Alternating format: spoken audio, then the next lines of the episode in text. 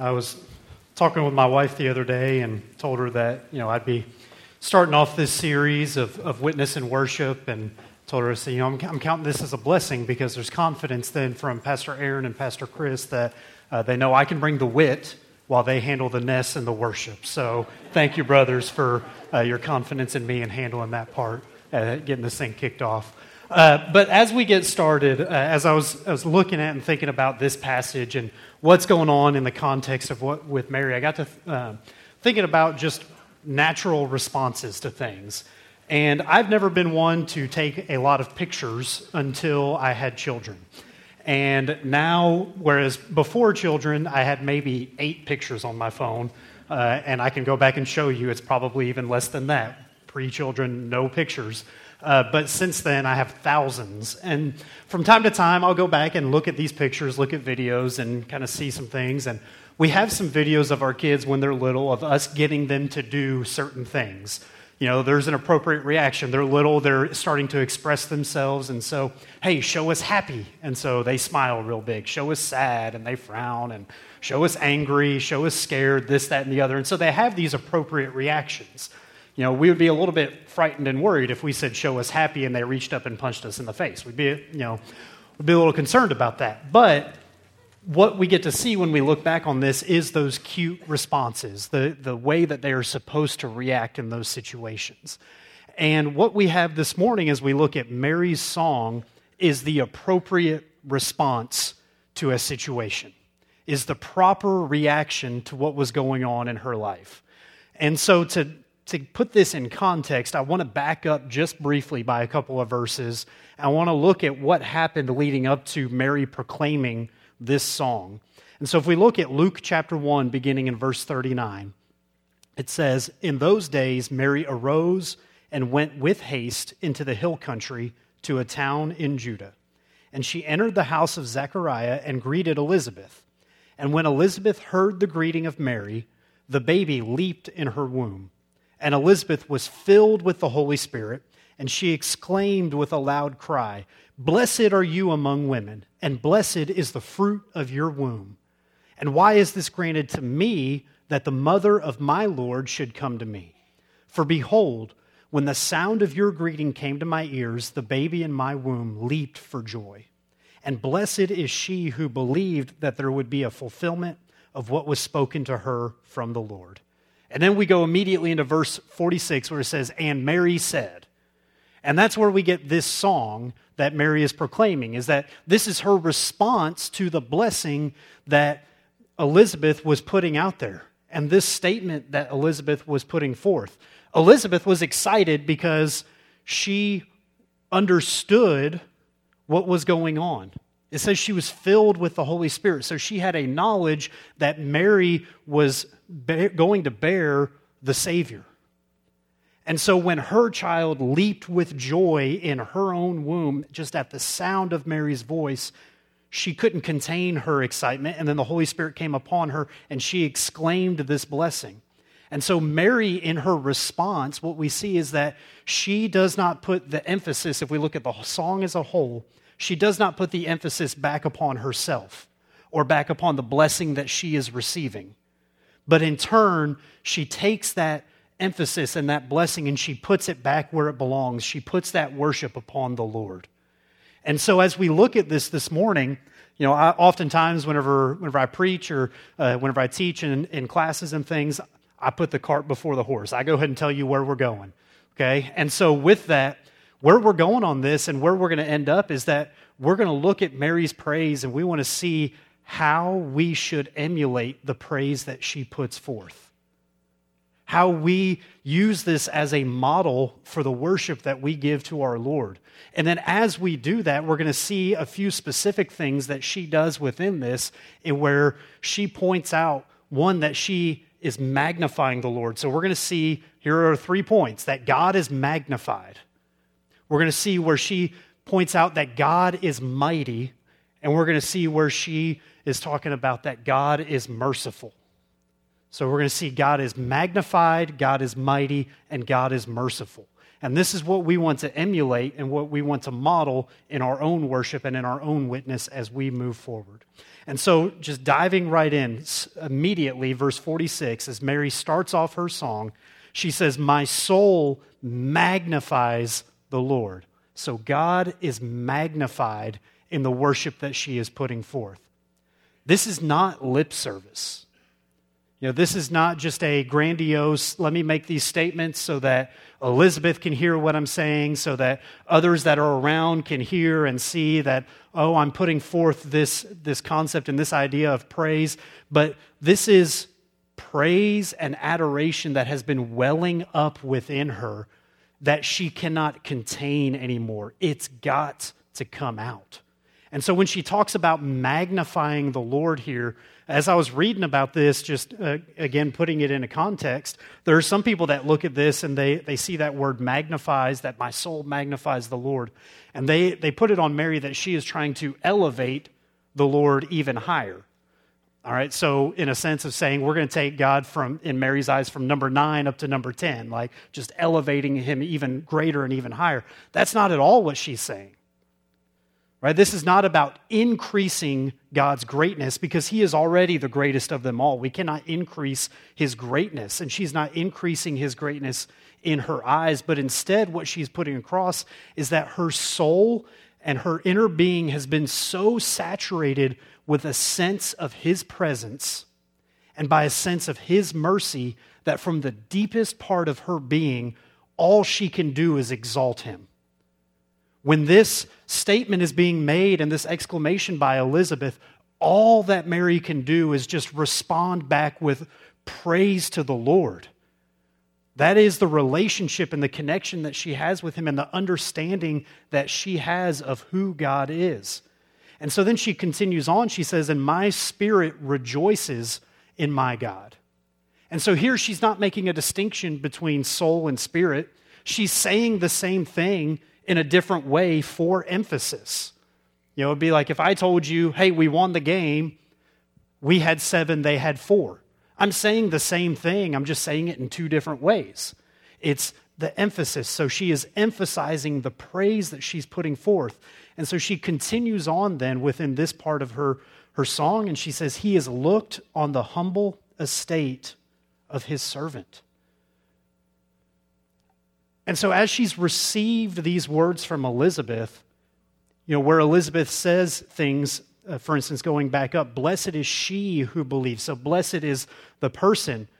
You know, and, and so as Elizabeth is making these statements, Mary is saying, Look, it, I'm blessed because the Lord looked upon my humble estate. This is not anything that I did, this is not anything that I deserved. This is all because of how great our God is, and we are going to rejoice in that. And so, as I think about her just immediate reaction, immediate response to this, you know, I, one of the things that I love about children, and if you see me looking down, it's so that I don't trip over these things, because um, I move around a bit, but I got to be careful. Uh, so, but one of the things that I love about having children is as I've gotten older, I've found that it's more difficult for me to kind of let loose and just kind of have that childlike excitement about things in my life. Uh, but when I look at my kids, they still have that uninhibited excitement about the things in their life that they love. And so, for instance, a few weeks ago, I was able to take uh, our little boy Byron to school, and he's got to be there by a certain time, and I was early. And so, we're pulling in, and as we're pulling into the school, there is just a line of school buses and that is his absolute favorite thing in the world outside of his mother. Uh, he absolutely loves school buses, and so as we pull in, he's looking over, he's going, he's looking out the window, going bus, bus, bus, bus, and just cannot contain it. And he does this because one of his favorite songs is "Wheels on the Bus," and so he's doing the wheels. And so we're pulling in, and just everyone that goes by, he just can't contain it. Bus, bus, bus, and so. I can't drop him off quite yet, so I, I find a parking spot, and I thought, okay, I'm getting excited about his excitement, so I'm going to milk this a little bit more. So rather than pulling in, I backed into a parking spot so that he could continue to watch. And, and his eyes the whole time, he's just sitting there just staring at him, just looking at him. And then anytime they'd move, he'd go, bus, bus, bus, just watching, watching them go. And just that pure excitement, that joy that he had over the thing that he loves, he couldn't help but let it out. It's got to come out. And that's how I imagine what's going on with Mary here. The joy, the passion, the love that she has for the Lord, it just welled up within her and came out in this moment to where she had to magnify the Lord. She could not divert any attention onto herself. She had to turn it and make sure that those that she was with understood this was not about her. Sure, this was a blessing and she would rejoice in that, but this was not going to be the birth of our Savior was not about the mother. The birth of the Savior is about the one who is coming. And so she wanted to make that clear in this song.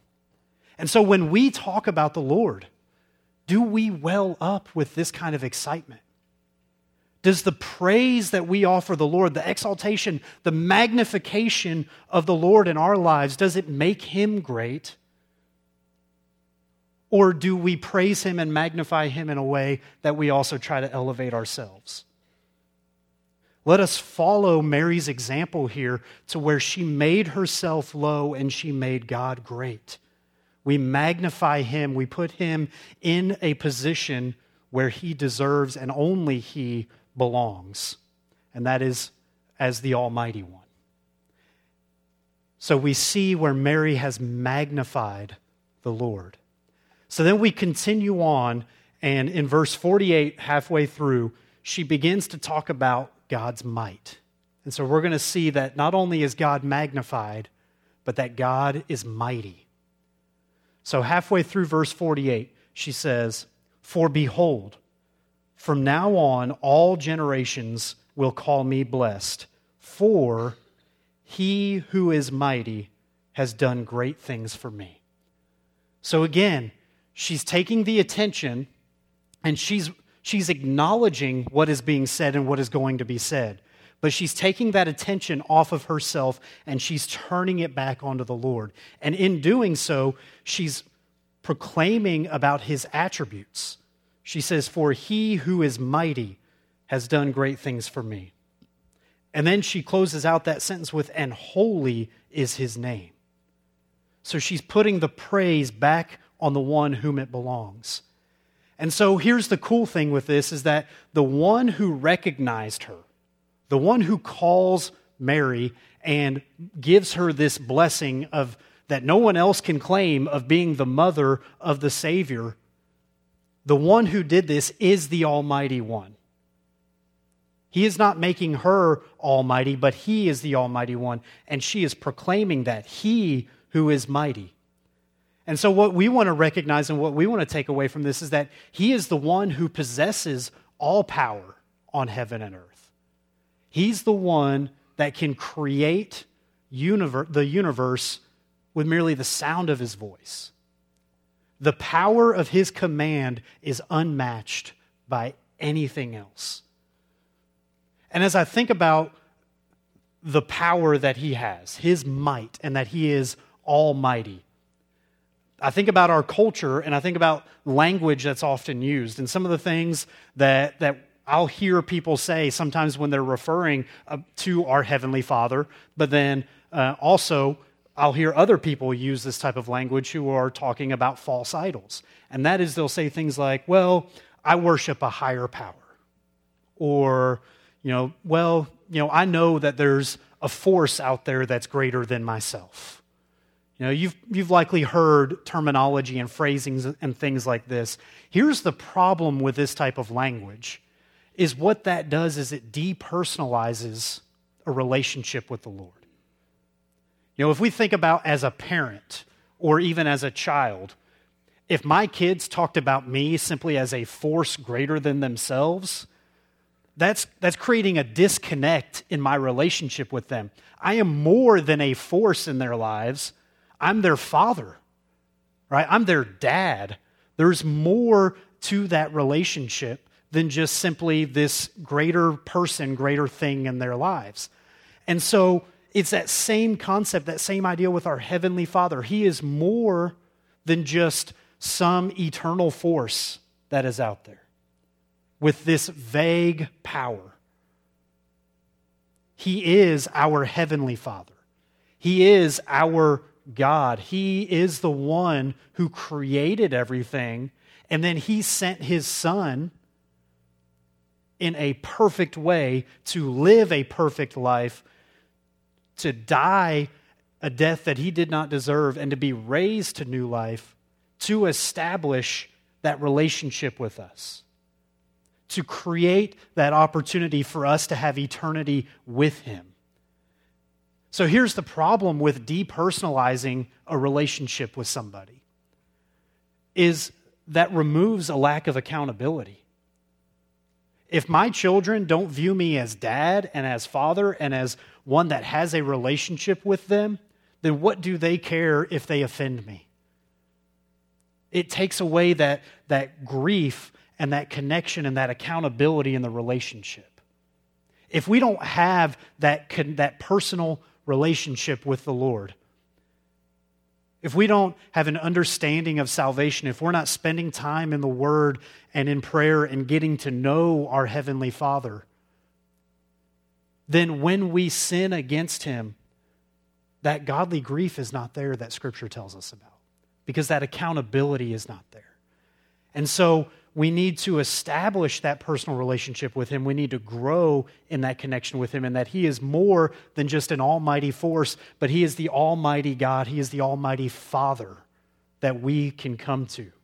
And so in this song, Mary is proclaiming that God is not simply a power, she is proclaiming that He has all the power and that he is the God, and this is how she phrases it here He is the God, the mighty one, who has done great things for her. She's referencing that relationship. She's talking about that connection that she has with him. She sees the personal component of the Almighty God. And that, yes, He is the God of the universe and He has all the power, but he's also the God of Mary. And that he has seen her and he has connected with her in that way. So then she continues on, and I'm going to skip, skip down a little bit because I kind of want to stay within the context of, of the points that we're talking about. We see where she's referencing that personal mightiness of God. But then in verse 51, we see where she takes that personal mightiness and that personal relationship and connection and she broadens it and broadens the scope of his might. She says, starting in verse 51, He has shown strength with his arm. He has scattered the proud in the thoughts of their hearts. He's brought down the mighty from their thrones and exalted those of humble estate. He has filled the hungry with good things, and the rich he has sent away empty. And so, again, Mary's focus here is on the might of God his power. And what she's referencing here and what we see is that she says, He's shown his strength with his arm. She's giving this imagery that he is not just strong from afar and almighty from afar, but that he has used his arm. We see the strength in his arm. And so there is that connection to mankind, that connection to his people. And so then she describes this even further. She says, He scatters the proud and the thoughts of their hearts. He brought down the mighty from their thrones. And then she ends this with, and the rich he has sent away empty. And so she, she's painting this picture of what God is able to do and that God is in control. He is sovereign. He is the one who is able to topple any earthly kingdom. But then she also paints a picture on the opposite side within this part, and she says, And he has exalted those of humble estate. He has filled the hungry with good things. And we see in Scripture where we're told that God opposes the proud, but he gives grace to the humble. And so this is right in fitting with the character of God and who he is. And she's proclaiming these things. And so as we look at this, you know, there are so many times, uh, and especially in the last few years, I would say I've been privy to a lot of conversations where people have been worrying about the everyday problems from our earthly governments. And the problem with that is whenever I hear these conversations, what I often hear from people is a lack of eternal hope. I hear a hope in an earthly government. I hear a hope in a president. I hear a hope in a government, a hope in an earthly ruler. But that is not where our hope lies. And what we have to remember and what we are called to do as believers is to bear witness to the fact that our hope is not in this earth, but our hope is beyond. And so we need to remember who is actually running things, who is in control and who is in charge, and who is sovereign above all. Who is the one that raises those up, and who is the one that topples those down. And that is the Lord God Himself. And this time of year, what we celebrate is the coming of the one whose government will reign forever, and that is that of Jesus Christ. And so, Mary, in this context and in this point, she uses some terminology that she already used within her song. You know, when she started off with in, in magnifying the Lord, she said, He has looked on the humble estate of his servant. And then again in verse 52, she uses similar words. She says, And he has exalted those of humble estate. And so Mary is looking at her own situation. She's viewing herself as a simple handmaiden of the Lord. And if we think about the context of what's going on in her life, she is betrothed to be married to Joseph. But now she's with child. Joseph would have been within every right to have quietly done away with the marriage and moved on, or loudly done away with the marriage and moved on. There was plenty of opportunity for Mary to be embarrassed and to have all kinds of issues going on culturally in her life in that moment. But yet, she trusted in the Lord because she knew his character. She knew him and she trusted him. You know, something that, that's kind of popped up a lot recently that I've seen some videos on is uh, there's, there's people that, that call themselves mentalists. Okay? And so, what these people are trying to kind of put across, if I were to, I guess, probably roughly paraphrase it, is they're trying to make people think that they're mind readers and that they know exactly what everybody's thinking all the time, this, that, and the other. But the reality is, uh, I, I, watched a video of one of them the other day where he was, he was talking with about a group of about three or four people, and he was getting them to do certain things. And as they were doing that, he'd say, All right, reach in this bag, pull out a marble. All right, just do it. Just grab a marble. Just get one. Just do it. Just do it. All right. And then there was, uh, you know, I want you to pick a number between one and a 100. Just pick one. Just do it. Just get a number. Just do it. Just do it. But everything that he did, he kept using that phrase, just do it, over and over and over again. And he was using it in a normal context to where you may not have necessarily picked up on it. But then in the end, kind of the culmination of everything that he was doing was he had somebody pick a company out of a list of you know 50 to 100, and the company that they ended up picking was Nike because he had been controlling the situation and everything that he did, you know, using phrases like just do it, which is Nike's slogan, everything that he did was leading to controlling what choice they would make. And I use this illustration and talk about this because whether we're aware of it or not, whether we are mentally engaged in it, we need to remember and know that our sovereign God is even more in control. He has a perfect plan. Whether we can see in the throes of it what is happening, it doesn't matter. We can trust and know that He is controlling it all, that He is in charge. You know, I could stand here and tell you story after story of times, whether it be in my life and my personal experience or those that I, that I know and, and am close to of times of despair, times where it was difficult to see the Lord's greater plan. But the thing that takes you through those moments is looking back on and reflecting on the promises that God has made and his fulfillment of those promises. Because he is perfect in every way, and he is in control in every way. And there is nothing that happens outside of his command. And so, as we think about that and as we dwell on that, we lean on that, we see where, where Mary is acknowledging that and she's resting in his sovereignty. And then she closes out this, this little part in talking about God's might in verse 53. And I, I want to talk briefly about this in this concept that where she says, The rich he has sent away empty. And if you look through the New Testament, especially, there's several references to the rich and how things will be taken from them. But the, re- the reason for this and the issue that's going on here is that it's not just monetarily rich, it's really this idea of a self sufficient rich. And what's happening within the hearts of those that are self sufficient is they have that pick yourself up by your bootstraps mentality. I don't have a need for anybody else. I can meet every need that I have. I do not need to be dependent upon anybody. And so, with that mindset, they do not see their need for a Savior. They don't see that they are unable to earn salvation. They do not see that there is, in this world and in this life, nothing that they can do in order to meet the standard that God has set. They believe that they can do it all on their own because they haven't had to be dependent upon anything.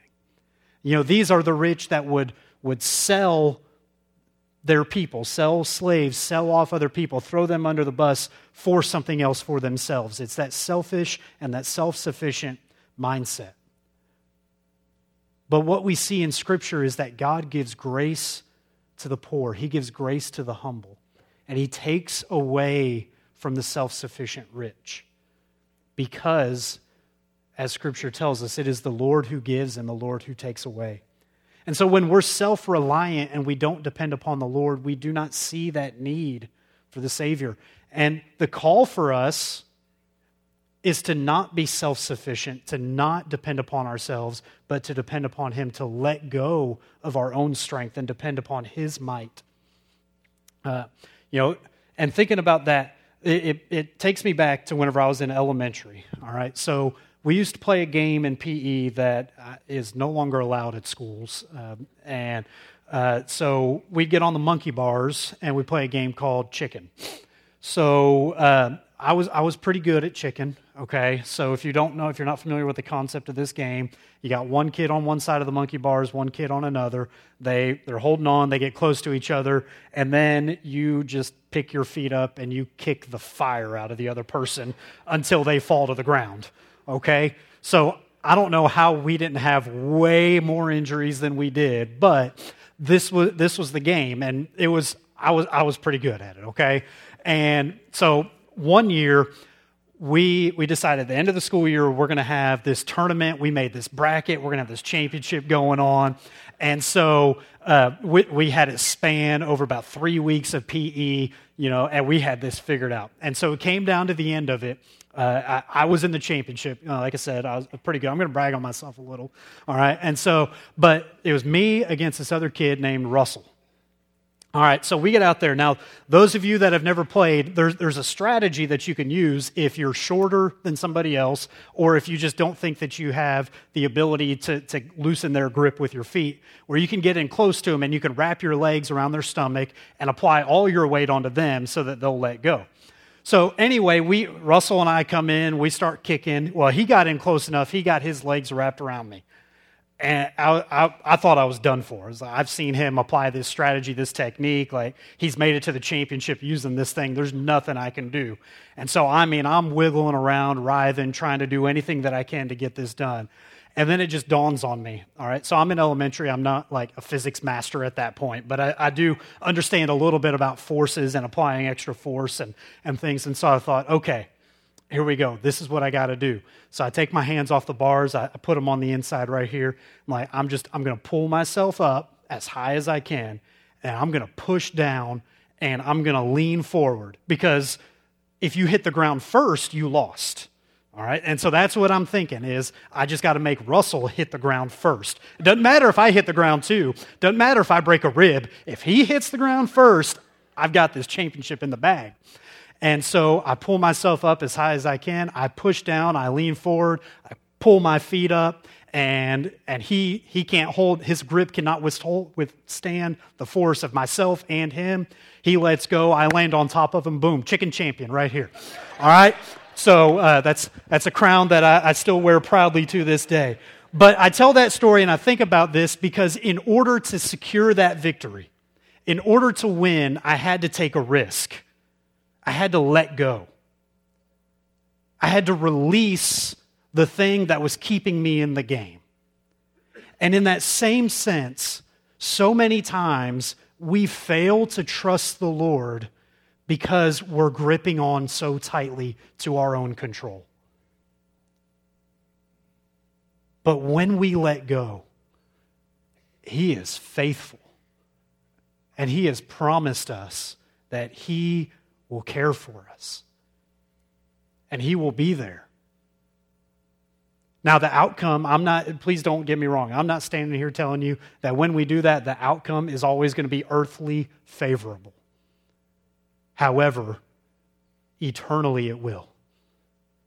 There will be a sense of peace that, as Scripture tells us, surpasses all understanding when we place our full trust in Him and depend upon His strength because he is the one who is able to bear not only our burden, not only my burden, but the burden of all. And so we can trust him in that. We trust in his might. So we've seen where Mary has magnified God, that he is magnified. We've seen that God is mighty. And then she also proclaims and shows us that God is merciful. And so we're going to we're going to skip back up to verse 50. She makes this statement. She says, "And his mercy is for those who fear him from generation to generation." And so as we think about this, first we want to make sure that we have a proper understanding of what mercy is. This is a phrase that's often thrown around and, and, so I just want to make sure that we understand and we know. And so as we talk about mercy this morning, the way that we want to define this is that mercy is when you show compassion on someone when it is well within your power to give punishment. So you're showing compassion when it is well within your power to give punishment. We've already seen where Mary has proclaimed the almighty power of God. And we know that we are sinners. We know that we are imperfect and that we have not met the standard that He has set. And so it is well within His power to give out discipline, to give out punishment. But yet she's proclaiming that He has shown compassion, that He is merciful. She says that He is merciful for those who fear Him from generation to generation. So as He calls his people into his kingdom, and his people respond with repentance and with a healthy fear of who he is. He is merciful, he shows compassion, and he forgives. And she says that he does this from generation to generation. And so, how else could we exist in the presence of the Holy One except for through his mercy? There is no other way. So then she continues on, if you skip ahead to verse 54 she continues talking about mercy, and she says, He has helped His servant Israel in remembrance of His mercy, as He spoke to our fathers, to Abraham and his offspring forever. And so, what's going on here is she's acknowledging the fact that there has been a massive time span from the end of the Old Testament to the occurrences of what is happening now as God has revealed himself to her and spoken to her through an angel and to others, and the coming of his son. She's acknowledging this gap of time. And if we think about that for ourselves, oftentimes our tendency is that we are only as strong in our faith as our remembrance of our latest blessing. And so she's acknowledging that within the people of Israel that there is some strength in their faith that is beginning to wane and has been waning over generations because of a lack of a remembrance of the mercy that the Lord has done. But she's saying, He has not forgotten. she's proclaiming we cannot forget the promises that he made because he does not forget. He is faithful to remember and he is faithful to fulfill his promises.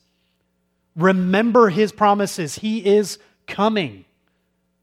She's crying out to them to get those to remember the blessings and the promises that he has laid forth. And this is one way that we differ from the Lord, right? We forget. We know how to forget.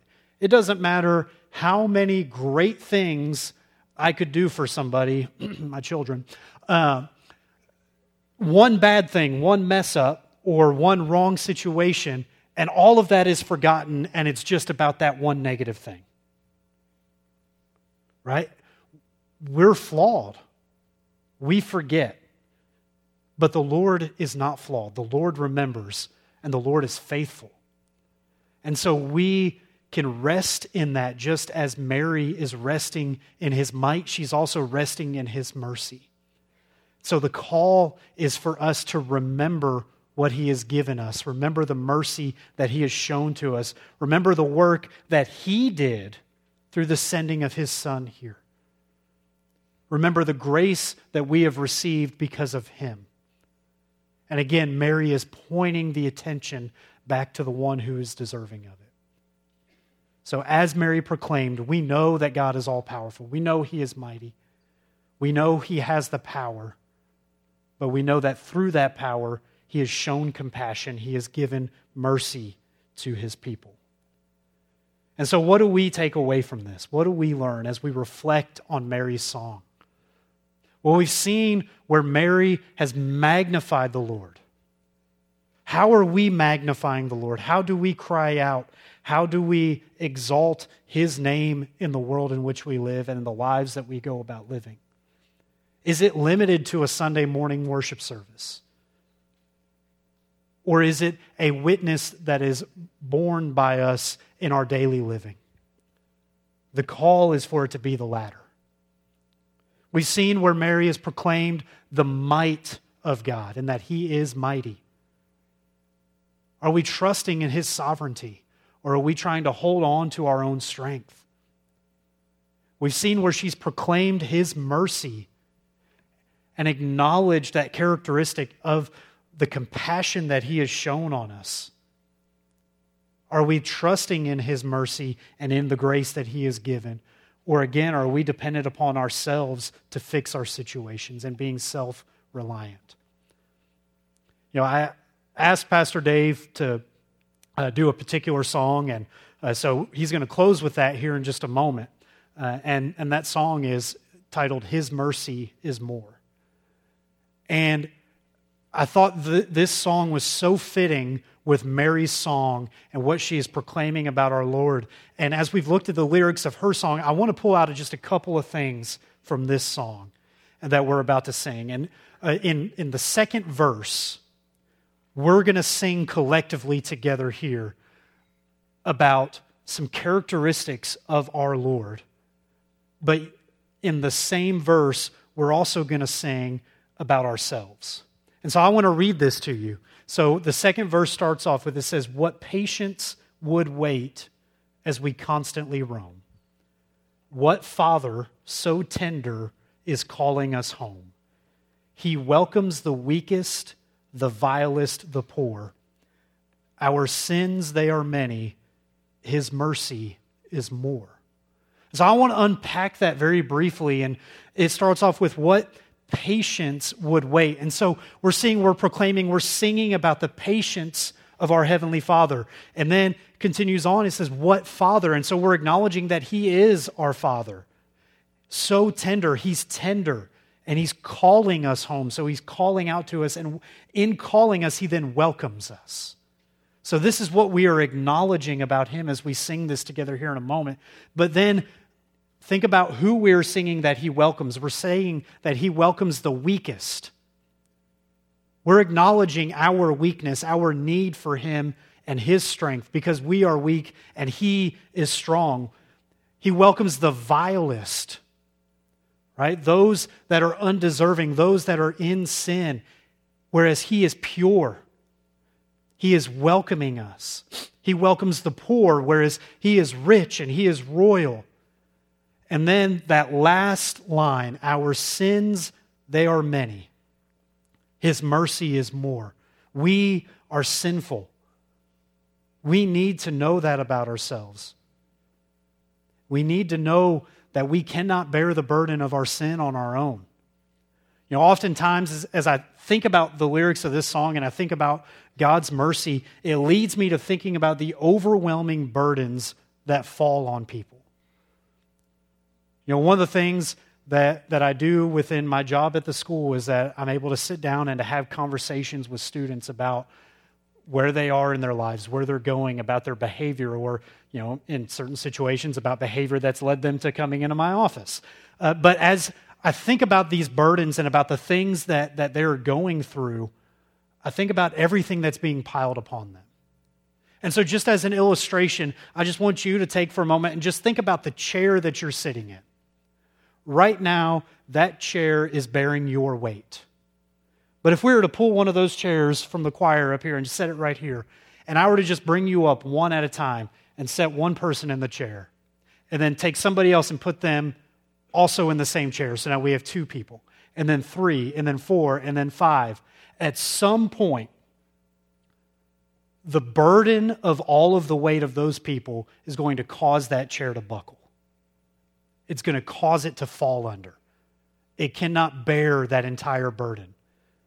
It's not the single burden of the final person that we put on the chair, but it is the collective burden of it all. And so when it comes to our sin, it is not a single moment in time, it is not a single flaw, it is all of our flaws. It is all of the affronts that I have made to my Heavenly Father that He is bearing the burden of. If I try to bear all of those on my own, I will buckle under that pressure. There is no way that I can bear that burden. Here's the beautiful thing about our Heavenly Father. And Mary phrases it this way for us in a purposeful mindset.